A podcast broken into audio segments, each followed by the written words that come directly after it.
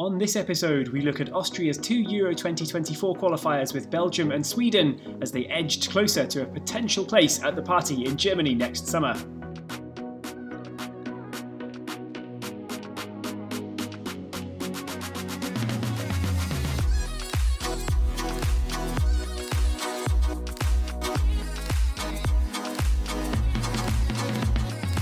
Hello and welcome to the Other Bundesliga podcast. My name is Tom Midler and I'm joined at the end of this long and very lovely football season by Simon Clark in the virtual studio.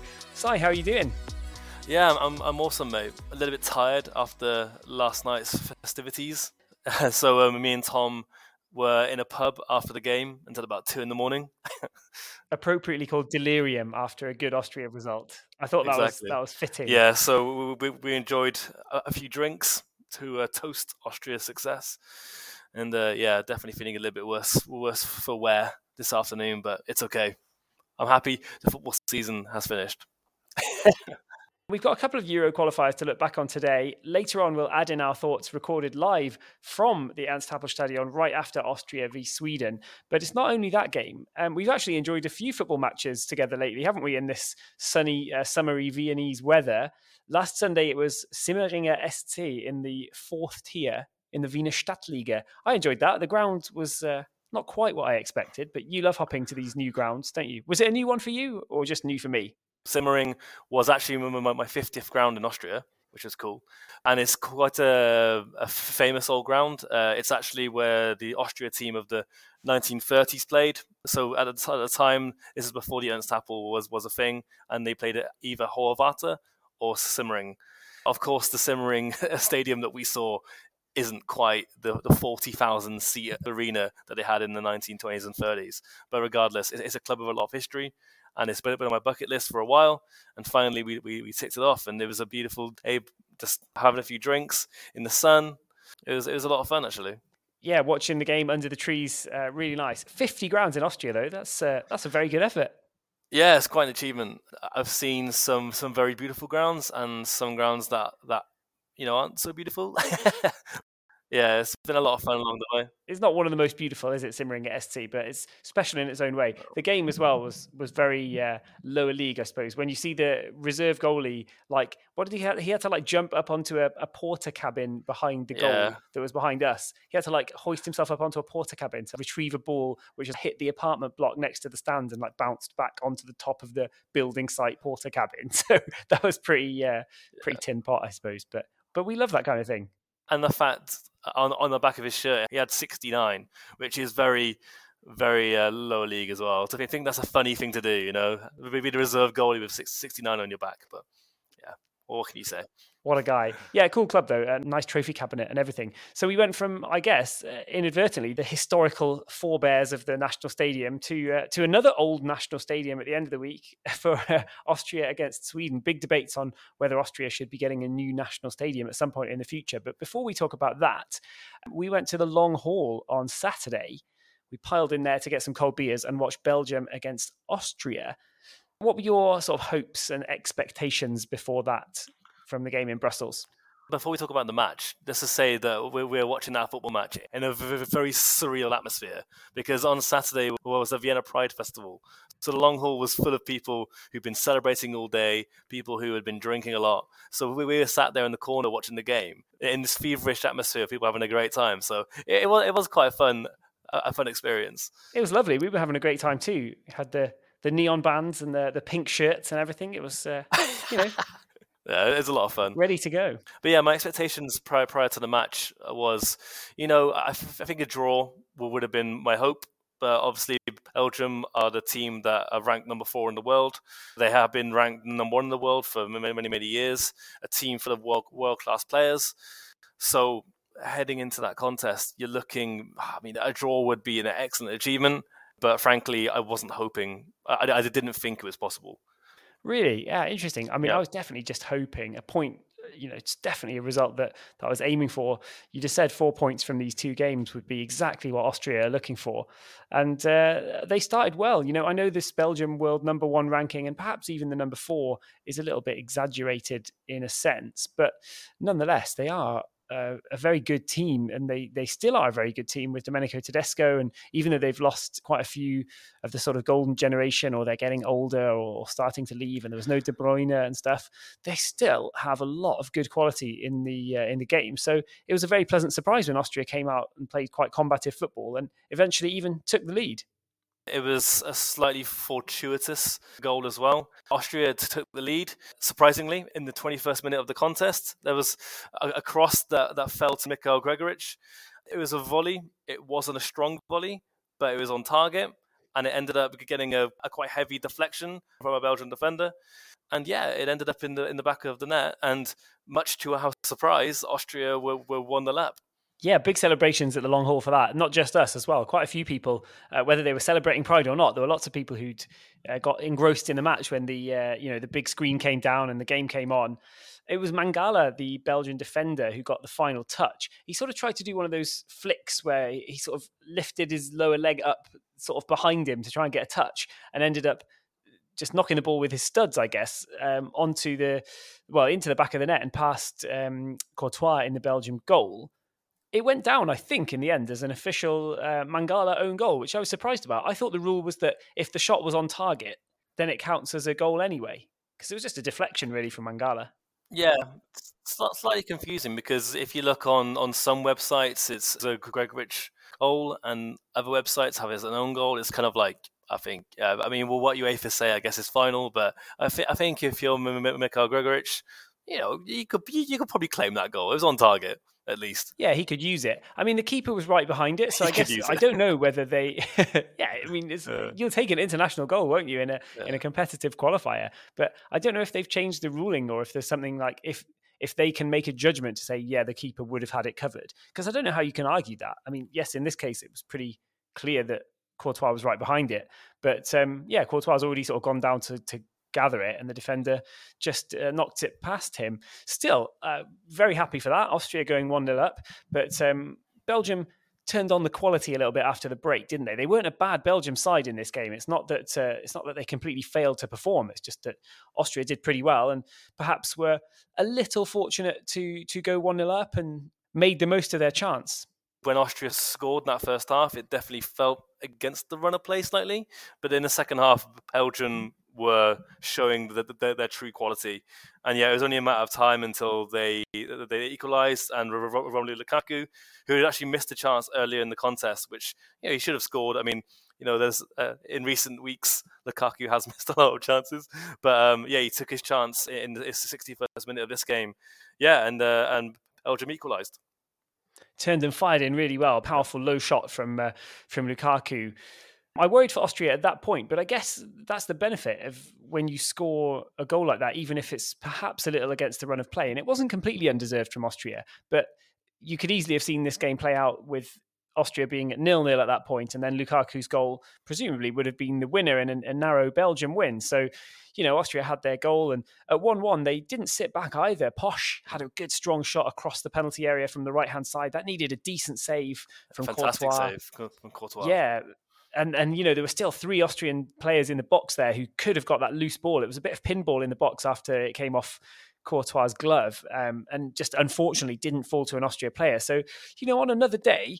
Austria could have ended up with a couple of goals and they could have won it. But, you know, I do say that knowing that on another day they might not have scored at all. So it's, uh, yeah, something we'll have to take. But it would have been cruel then, right at the end, wouldn't it? Uh, four mm. minutes into the three added minutes, Belgium came very, very close to a winner. Yeah, they really did. It was a shot from from outside the area. Youri Tielemans hit the crossbar. it was uh, a shot like a, a very surprise shot. I think even uh, Alexander Schlager in in the Austria goal, who had you know over this international break two fantastic performances, you have to say. And yeah, it would have been so unlucky for Austria if if, if that, that goal had, had gone in. But thankfully, the crossbar was was there to save us. Yeah, time sort of slowed down for me in the pub when you see that Tielemans on the left, uh, you know, on the right corner, sorry, of the penalty area, hits it with his left foot, curls it around. You see the ball just go up and start to dip. You see all the defenders just sort of uh, almost crouch down and watch yeah. it go over their heads. uh, Schlager watching it go up towards the top corner, and then he's rooted to the spot. He's not going to get there, and the ball starts to dip, and you think, uh oh, uh oh. I was I was a bit worried at that point. It really was uh, four minutes into to three added minutes, but luckily it crashed off the bar. Belgium continued for a couple of uh, couple of seconds after that, trying to force it in. But uh, that was the very end of the game. It was it would have been a, a winner at the death from Tedesco, but it didn't happen for Belgium. So a point safely gathered for Austria away in Brussels. Uh, a really brilliant result to hang on to. But Belgium had some issues afterwards. Uh, Courtois apparently having a, a, falling out with Tedesco, and Courtois didn't make it. He said he had a knee problem, but didn't make it to their second game. And lots of people are a bit suspicious as to whether he really did have a knee problem or it was more of a, a, kind of ego problem for not getting the captain's armband. It's quite surprising when, you know, obviously Kevin De Bruyne is the Belgian captain and Romelu Lukaku became captain in his place. I mean, it's Lukaku's his country's record goal scorer. For me, if you're the goalie, it doesn't really matter too much. So for him to, yeah, to not play in the second Belgian game because of that is, uh, yeah, quite ridiculous, really. But um, yeah, I was just gonna have to say about the uh, the fact Austria got a draw is incredible, really, because in European Championship qualifying, stretching back to 2015, Belgium had won 15 successive qualifiers. So Austria were the first team since 2015 to uh, to, to, to pick up any result against Belgium in the European Championship qualifiers. So yeah, a really fantastic result. I didn't know that. That makes it even better. Yep. That's absolutely brilliant. And of course, next up after that, with the point that we certainly had hoped for, you know, the, the ideal result. Well, of course, not the ideal result. That would be a win, wouldn't it? It's football. Three points would be the ideal result. But when you're traveling away to Belgium, who, as you said, won 15 in a row, um, I think a point is definitely a result worth celebrating. And it just put in a a kind of a banker, didn't it, to take into the home game against Sweden? Obviously, different expectation levels, different kind of excitement around the home game, but um, it, it gave Austria a foundation, and they more than built on that. And here are our thoughts from that game from just after the final whistle.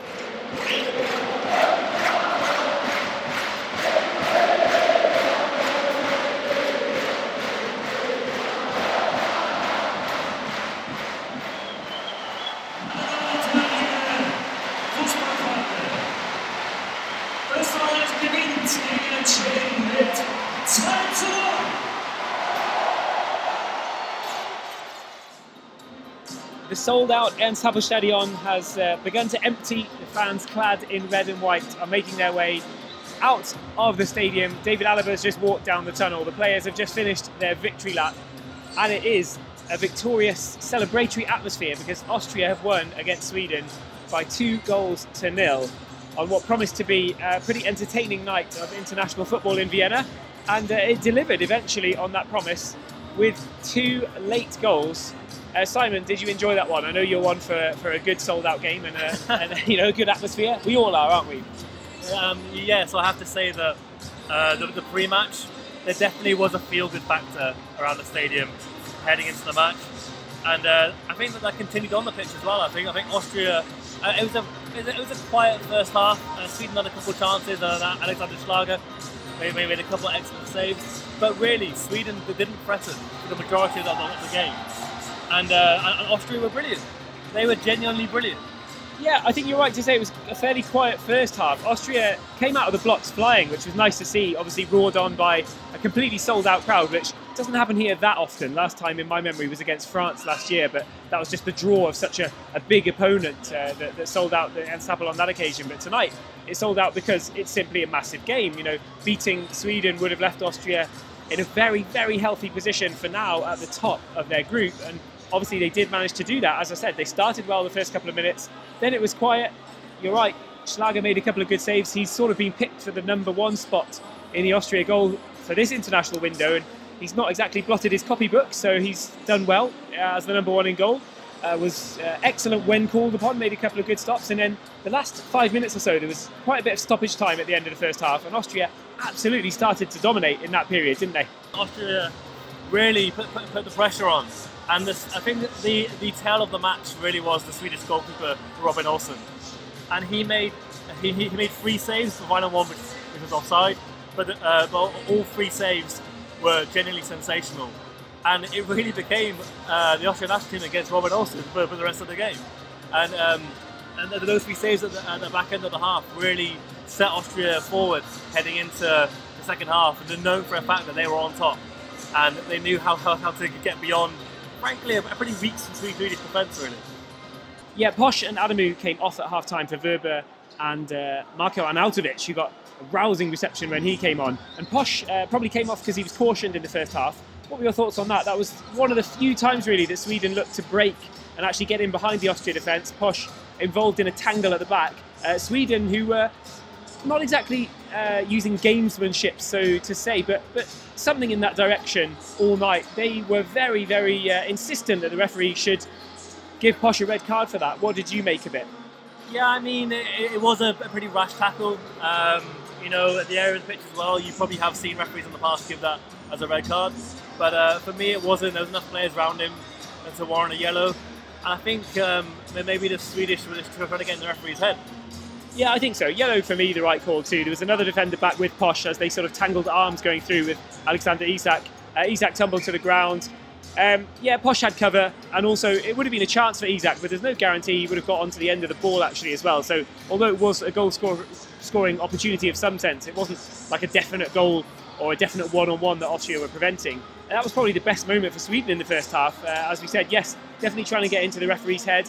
And then in the second half, they were using the tactic of kind of going down. I felt like every time they were trying to break away from defence, they would just hit the ground very quickly, and they knew they'd win the cheap free kick there and kind of try and take a bit of momentum away from Austria. But credit to them, Austria came out where they left off in the second half, kept just plugging away more and more and more saves. I counted three, of which two were very decent stops from Robin Olsen in the Sweden goal within the first uh, about 150 seconds or something after the, the restart. So it was furious stuff from Austria. Again, they went quiet for a little bit, but they came back when they needed it the most and they finished the game very, very strongly indeed. And when eventually Baumgartner's goal did come for the first one, it was uh, no less than Austria had deserved. Yeah, I have to say, this is where a, a reverse commentator's curse came in. Because I posted on the other Bundesliga Twitter page that at that point it was the 80, 80th minute and uh, Austria had 17 shots to uh, Sweden's 4. Then what happens about 60 seconds later? Uh, Christoph Baumgartner capitalises on Robin Olsen's first mistake of, uh, of the evening after uh, you know, a wonderful performance of Robin Olsen and just one tiny mistake and it gave Baumgartner enough time to poke home for about a yard out and it sent this stadium into a rapture. It was probably the loudest I've ever heard the stadium when that goal went in it was a lovely, lovely moment. I have to say, it was a forced error as well. Definitely not an unforced error from Robin Olsen. Uh, the excellent Wimmer was removed after leading most of Austria's breakaways and really trying to push the ball forward into the Sweden half and, and pick out a good pass as much as possible. He was taken off. Grillitsch came on, and it was Grillitsch who fired in a very opportunistic volley. The ball fell to him just outside the D, the kind where the crowd are screaming, shoot. He booted it goalwards, struck it really, really cleanly. It was a powerful strike towards Olsen. Olsen dived down to his right, spilled the ball back across the six yard box, and it was clever play as well from Baumgartner, who still had a lot to do to win that foot race to the ball. Managed to get it into a bit of a scramble and knock the ball into the roof of the net from very, very close range. As I said, no less than Austria deserved, but also equally crucial. I was just starting to sort of tally up in my head and say, oh, look, Sweden are holding things up now. They're wasting time with substitutions. You can tell Sweden will be happy with a nil-nil draw here. Maybe they'll try and nick it on the counter as well and win 1 0, but you could see Sweden was starting to play for a point.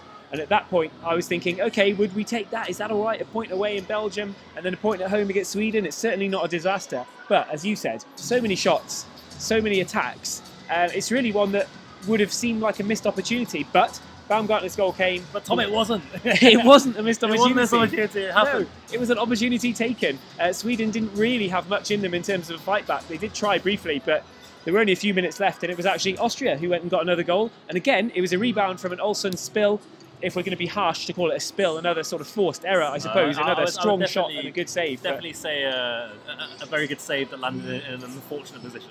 yeah, it's uh, clever from Baumgartner though. It doesn't just happen by accident, does it?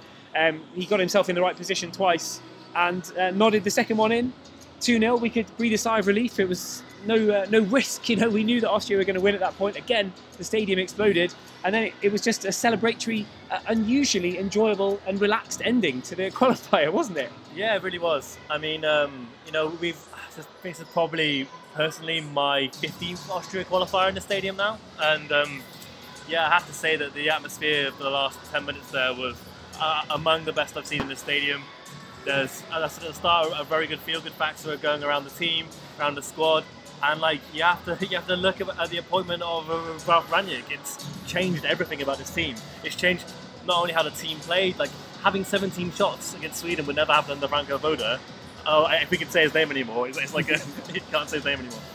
And then yeah, but just look at the atmosphere here, the feel-good factor in the team. You'd see the happy thing for the national team now it's, uh, it's, it's brilliant to watch, and this is what the team should have been and could have been for all those years. And now we finally have it, and we need to cherish this. But it's a great moment. Yeah, we saw an Austria team push forward for the whole 90 minutes today, and they got their rewards. Two goals after the 80th minute shows that they never let their heads drop, they never gave up, they never stayed safe and played for the draw. Tried to settle on a nil-nil, anything like that. And yeah, we might say that this isn't a classic Sweden team, but let's remember they're 10 places higher in the world rankings than Austria. They've got a bit more pedigree in recent years than Austria too in terms of reaching the latter stages of major tournaments. So, although uh, yes, it's not a classic Sweden team necessarily, um, they're two teams that on paper you'd say are pretty even.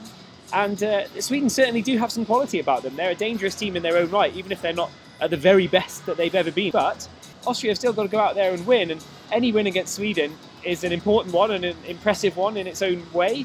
And I think Sweden in the past have been kind of a, a bit of a barometer. Austria tend to kind of qualify if they beat Sweden and not qualify if they don't beat Sweden. And of course, they've got another game coming up away, but now they've left themselves in an amazing position in the group, haven't they? Yeah, they really have. Uh, the, after four games, top of the group. Of course, the rest of the group have only only played three games, but I'm just happy that we're top of the group uh, after four games, and we're in a great position. And more importantly, now seven points above Sweden. Only the top two go through, and that's it. I mean, if Swiss, Sweden win their game in hand, then it's four points, but still a four, a four point head start over Sweden now, uh, with, with, with half of the games played. So yeah, wonderful stuff from, from Austria. Very much in Austria's hands now. And you're right to say Rangnick's changed everything, not just this feel good factor that he's brought back, but he even got rid of, Simon, the uh, Radetzky March before the game. You know, the, this is a, a, famous thing that's always played. You'll have heard it before if, if, you, uh, if you don't know it, if you're not from Austria and you don't know the song. I'm sure you've, you've seen us posting videos of everybody waving their Austria flags before the game. And uh, Rangnick wanted to get rid of that and change the anthem that's played when a goal goes in as well. um, Changing everything from, from at every level. I, I, was here in the ground about an hour before kickoff, and I, I didn't really realise that they didn't play the Radetzky March uh, until we were discussing it during the first half. But yeah, I mean, it seems to me he wants to make going to an Austria game to be a really contemporary, fun, fan fan engaging experience, and you know I'm all aboard on that. As long as as long as they keep I am from Austria, I'm happy. And thankfully they played that tonight, and the fans love it. I love it. It's great. you can't get rid of I am from Austria. Uh, we'll sign off from the Ernst Happel Stadion and go back to the other Bundesliga studio, as it were. But it's uh, finished. A very, very enjoyable evening here. Beautiful summer conditions. A couple of beers to consume ahead of us now. Austria 2, Sweden nil. Austria not quite on the verge of qualifying for Germany, but those dreams of going to Euro 2024 in Germany are, are looking a little bit more realistic, or maybe even a lot more realistic after this win. And oh, we'd so love to be there in a neighbouring country for a proper Euros. Oh, Tom, that please, would be please. amazing. yeah. Well, what a wonderful summer it would be. But, but let's not get too ahead of ourselves. There's still many tough games coming. So, uh, half a day on, or a day on from Austria to Sweden nil.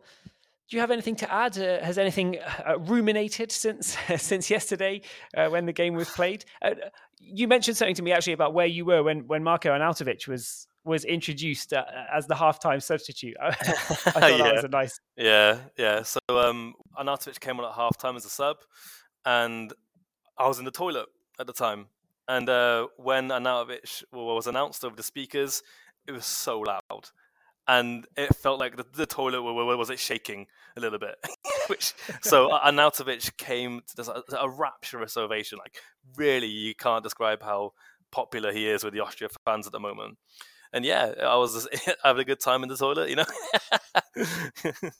but no, it was it was pretty funny. People say you know you can tell how how well Austria are playing based on the attendances of the Ernst Happel, and I know that's true sort of for every nation really, but it is it's very direct with Austria, isn't it? You know, it can be pretty grim attendance wise, and it's that kind of big the big like, bowl, the big oval stadium where you're quite far away, and it feels very empty when it's empty, but to its credit, it, it does feel very busy and, and very exciting when it's full. Yeah, of course. I mean, the atmosphere yesterday, I think we mentioned it in the recording then, it was sensational. It was the best atmosphere that, uh, that, that personally I've seen at the Ernst Happel Stadion, and um, yeah, really you could feel the feel good factor going around the Austria camp at the moment and Austria fans. There really is. They truly believe in their team and they believe in their manager as well, which is something that you know um, it wasn't happening in the past. Uh, you only have to look back like 15 months ago. Franco Foda's last game at the Ernst Happel Stadion, six and a half thousand fans, uh, half of which were supporters of the opposition, so like 3,000 home fans, and compare that to yesterday, and it's just remarkable. I don't think there's been more of a turnaround. I know on paper Austria qualified for the Euros and whatever, and you know, on paper it, it, it looks okay, but the, the, the feel around the team was so low. And I don't think there's been a team across Europe over the last 15, 16 months who've had more of a turnaround than the Austrian national team. Well, uh, Scotland fans might have something to argue with you on that, but Scotland no, but, as well. Yeah, exactly. Yeah, it's quite funny because they were the opponents. Two countries that played in an empty stadium 15 months ago who are now top of their groups, playing wonderful football. Incredible stuff to see. and uh, and makes Tom Midler very, happy. I, I, can't believe what's going on in these Euro 2024 qualifiers right now. Um, one of the points I wanted to bring up the day after is, you know, it was a brilliant occasion at the Ernst Happel Stadion. Would you hope that it's one of the last, you know, great occasions at the Ernst Happel Stadion. Is it time to get rid of it? When you see Baumgartner getting these these important goals and sealing it for Austria, and then you know the players have to sort of vault over the hoardings, which I kind of love. There's a, there's a football purist in me that loves a good vault over the hoardings. Yeah. But then when you go behind the hoardings, then they have to run on a good like 10, 15, 20 yards further forward, and then there's sort of a bank of photographers and stuff that they can't really get past, and then the, the crowd, the sort of ultras Austria end are still really far away, or you know a bit closer but the, the yeah. players are having to like vault over the stands and like beckon other players to come over their advertising hoardings and stuff. It's like it's it's so far. it's such a sort of dampener, isn't it? In a way, although it looks very cool in the photos afterwards, of course. Yeah, I think um, this could be a whole podcast about the future of the Happel Stadion because you know it's a stadium that was renovated for, for Euro 2008, and you know, looking back at articles uh, uh, when, when it's getting renovated, they're like, why are we renovating it? And frankly, considering like in 2008, some of the stadiums that they're being constru- constructed, it wasn't renovated that well because like there, there, there, are certain things it doesn't have. It, it doesn't have a concourse, um, which is a, a, major thing for me. It doesn't have a concourse, so the queues for drinks take ages and ages and ages. It's just old. It's worn down which is weird considering the fact it was renovated only 15 years ago. But then again, the atmosphere yesterday was fantastic. It has a lot of history, but you know, you, you look at other capital cities close to Vienna, Budapest, for example. Budapest have this beautiful new stadium, 70,000 seats, and you know, there's no reason why Austria can't have something like that. But I mean, there are reasons because there needs to be political will, and the city of Vienna has to, you know, uh, uh, push it forward because because the stadium is owned by the city. So there's all of that. But you know, I, I really think people are going to have to start looking inwards and thinking, why does Vienna, this beautiful city, one of the best cities in the world, has a stadium that now in terms of, of, of like Western European national stadiums, is probably the worst. It reminds me in a way of the Merkur Arena in Graz, um, not in terms of the stadium itself, but in terms of the fact that it's badly in need of replacing, really, but it's sort of just good enough. If you do it sort of point by point in terms of what it's got and the capacity that it allows and the demand for football in that city, it's just it's enough that you can put it off and you can say, yeah, it's, it's not, we do need a new one, but it's not urgent because there is one there right now and it works. And I think that sort of has it sliding down the priorities list really. But yeah, maybe it will be replaced. It's it's you know it's been a theme for so long now. I mean, at some point it will happen. For now, no plans for it. In any case, we love to be able to enjoy those kind of evenings at the Ernst Happel Stadion. Um, I was just amazed really to see you know, so refreshing to see Austria on the offensive for 90 minutes, basically, against a side as big as Sweden. And even at nil nil, I felt like it wasn't one of those games where there's no ideas or no creativity. They were just lacking the actual goal. And you, you talked about the beer queues being really, really long. That did sort of flash across my mind because I think for the first time ever at the Ernst Happel Stadion yesterday, I saw beers being thrown in the air. Not many, I, will say, but a few beers were thrown in the air uh, at the Baumgartner goal. And I think that's a, that's a good uh, sort of estimation of the, the pressure release that that was when it was nil nil and Austria were trying so hard and shooting so many times at the palms of Olsen. And then when that goal finally went in, Beers went up in the air, and you think, oh, that, that does take a long time to go and get one of those here. oh my god, is it yeah. worth it? Yeah, well, I can tell you the last time I, I was a fan at the Ernst Happel Stadion, I queued for a beer for about 25 minutes. So, yeah, I imagine last night might have been a similar amount. Yeah, it's just there's cost five fifty as well. Yeah, five fifty. Ah, five fifty. Yeah, five fifty for a beer. That's gone up. I mean, that's not what it was last time I was there. Yeah, yeah, and it's Ottakringer as well. I mean, we could have a whole podcast about our favorite beers as well, Tom. So. Ottakringer. We could, and it's in the middle. we me. should. We should. We should. I mean, it's, it's, the end of the season now. We should do a podcast ranking our favorite Austrian beers. From from beers to the, the big winners and losers, perhaps in this international window for Austria. Four points, pretty much just what we were hoping for. But which players uh, are sort of up, up the top there in terms of coming out of this in a good in a um, good way? So, I mean, he didn't have too much to do over the two games, but when he was called into action, he performed. And, and Alexander Schlager, of course, the Austria goalkeeper position has has been in flux really for the last like three or four years. And uh, Alex Schlager, of course, the, the, brand new goalkeeper at Red Bull Salzburg, where, where he might be second choice. Uh, we, we don't know yet. He really had two two quality games in the game against Sweden. He made a sensational save uh, early in the first half, and yeah, I think you know if if you play two games like that and you, and you come away with, with, with, any credit, I think Alex Schlager has done yeah a wonderful job. And I think if you're if you're the manager now, you think well that's our, our Austria's number one sorted for the, for the time being at least. Yeah, of course, Heinz Lindner, uh, unfortunately, missing out with his mm-hmm. cancer diagnosis. So it goes without saying that we wish him all the best. Um, Schlager's come in for this window. As you said, there's been a debate over the number one in the Austria goal for so long now, and it's it's never really been fixed. There is no set number one, but I thought Schlager looked like he was just getting set, you know, getting settled in a bit against Belgium. He had a good game. It was it was solid, but I thought at first, especially in the first half, you could see a little bit of nerves there. You could tell that it wasn't a, a trusted number one necessarily in goal. But then by the Sweden game, as you say, he produced some fantastic stops, uh, a couple of reflex saves, some good dives down low to get down quickly into the corners and stuff. I think he did really well, and that was nice to see. Of course, with the Austrian Bundesliga bonus as well, it's nice to see uh, an Austrian Bundesliga player uh, performing well for the national team. I thought Gregoritsch, as we said, could have used that goal against Belgium, but I find Gregoritsch is an interesting one. He started up front in both games. He was the outlet very, very often in both games as well. When Austria went forward, the ball so often gets to him, which is sort of a testament to his qualities. But he doesn't quite get get the goals, um, despite sort of creating a lot. Grillitsch came on. I thought he was very good. Wimmer, yeah. I mentioned in the recording, Wimmer had two two times one hour, and I thought he was really good in both. Mwene as well. I've got a couple on the negative sides, but is there anyone for you who maybe won't be quite as happy as everybody else after this? Um, well, I would say it, it was really Junior Adamu's time to shine. I think there were a couple chances that he missed, and he was offside many, many times. It's a shame, but obviously he's only 22 years old. He has time to, you know, become the striker he will become. But uh, yeah, I think he'll be disappointed with his international campaign maybe if, if you're Ralf Rangnick looking at the end of that break, maybe you think uh, you start with Arnautovic in the next tie.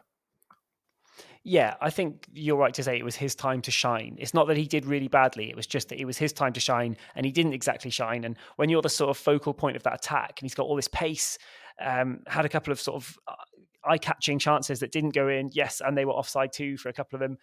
I, I think he, he sort of stood out as the as, as an issue, really, maybe more than he actually was when, you know, Austria are hammering on the door time and time again and not scoring. It sort of looks like he's the issue. And then, of course, it, it was compounded in a way. Not that he'll be sad, but uh, Austria went on to win it after he'd come off. So it sort of makes it look even worse. But yeah, Adamu, plenty of time in the future. I mean, I find it quite funny how we've uh, spoken about the positive players. We mentioned the, the, the player who scored twice. like, yeah, I think Baumgartner has definitely showed that he's one of the most talented players in this Austria team. And uh, he was in the right place at the right time for, for, for, for both of those goals. And yeah, he, he was brilliant in both of those games. And um, yeah, I'm, I'm just reading an article now, and apparently over the international break, he was ranked second across the best players in Europe over the international break. I will find out who was number one for you. He's now one of only two players, I believe, in Euro 2024 qualifying who's registered both two goals and two assists. So I know there haven't been that many games played, but still, that's ah, decent, okay. isn't it? Okay, well, do, do, do you want to know who's number one? Robin Olsen was ranked as the as the best player over the international break, which kind of ah, sums it up really. So, so the, the, the yeah. two the two players involved at the, at the crux moments of, of those games were the two best performers in recent matches over the international break. So, yeah, I shout out to Robin Olsen again, just a wonderful a wonderful performance, and and I really thought you know watching the game as an Everton fan, knowing that he was uh, formerly Everton's number two, I thought it's happening again, isn't it? but particularly after Romelu Lukaku scored for, for for Belgium on Saturday, I was like, here comes another former Everton player to to, to, to, take away the points from, Austria. But yeah, ended up winning 2 0, so we're, we're all happy it would be very you, wouldn't it? Actually, a Coventry man, Gyökeres, came on at the end for Sweden and had a run and shot at 1 0. Never mind. Anyway, Austria went on to win it 2 0. Um, I was just disappointed that Zakaria wasn't even on the bench against Sweden and Schnegg didn't come on. So just my, my Austrian Bundesliga side is a bit, uh, a little bit sad about that. But I mean, I can't complain, of course, with the, the games and the results. It's just, you just want to see those players playing. And Sabitzer, a lot of people were questioning why Sabitzer didn't start uh, substitute appearances only. But disregarding all of that, it's a great position that Austria have left themselves in. How much would it mean for Austria to be, or, or in fact, not to manage to be in Germany next summer? You know, it, it would feel like a big loss, wouldn't it, to, to have this massive football party just over the border?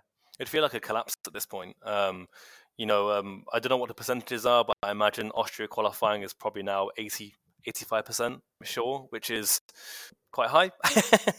and we shouldn't take it for granted four very, very important games to come.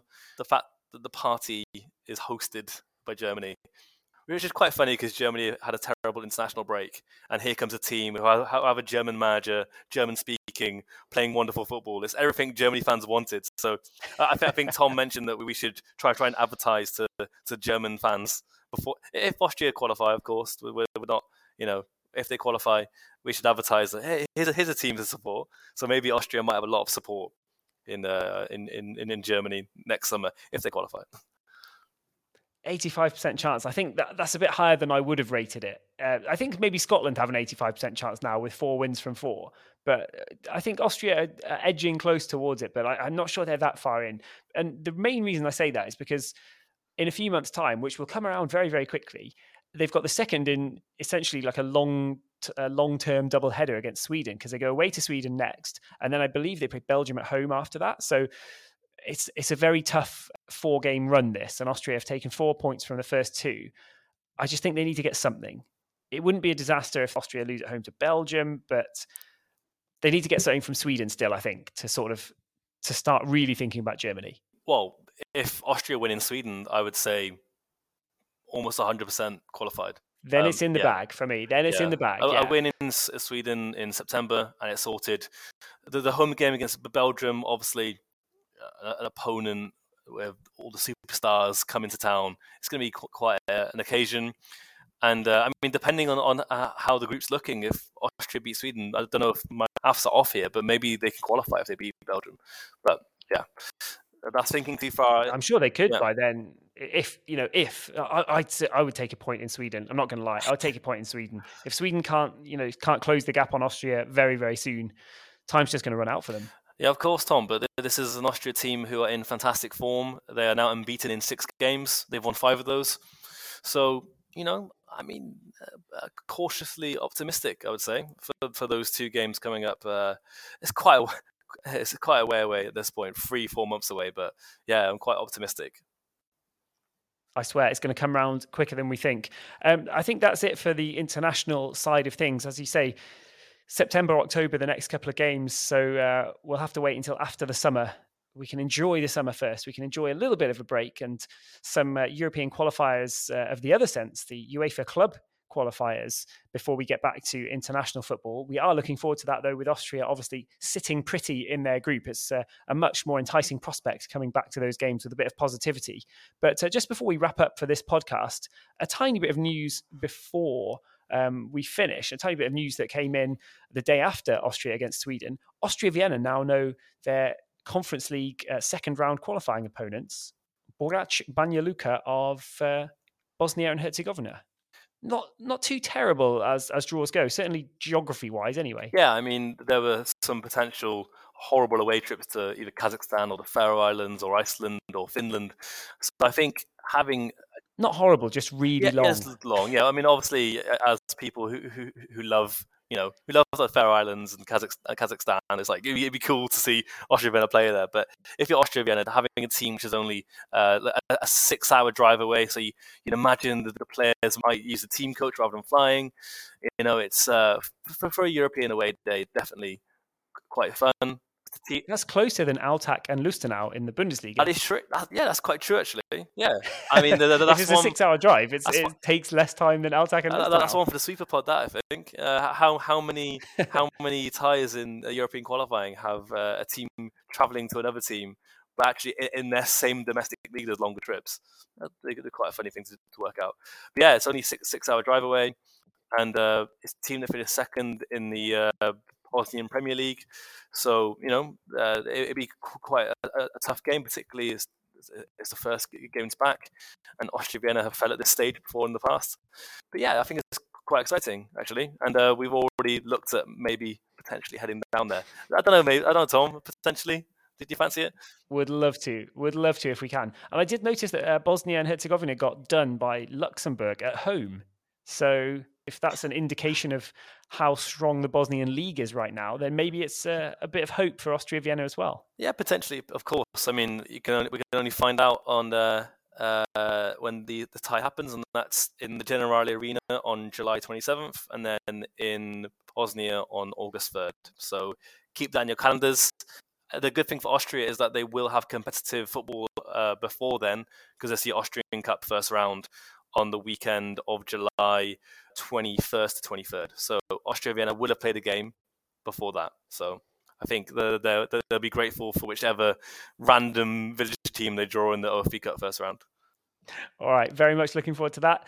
Um, we'll leave it there for this week's other Bundesliga podcast. We'll be back in uh, the very near future with some transfer talk from the Austrian Bundesliga and anything else that may happen in the meantime. Thanks for listening.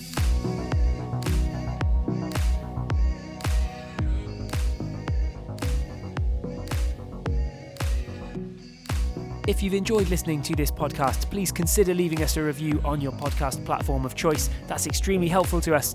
We also have a Patreon page if you wish to chip in a few euro each month to help us out. That's over at patreon.com forward slash other Bundesliga. Special thanks go to Gabriel Gaber at Torngaber Studios for this lovely music and also to the Gentlemen Creatives for their other Bundesliga logo artwork.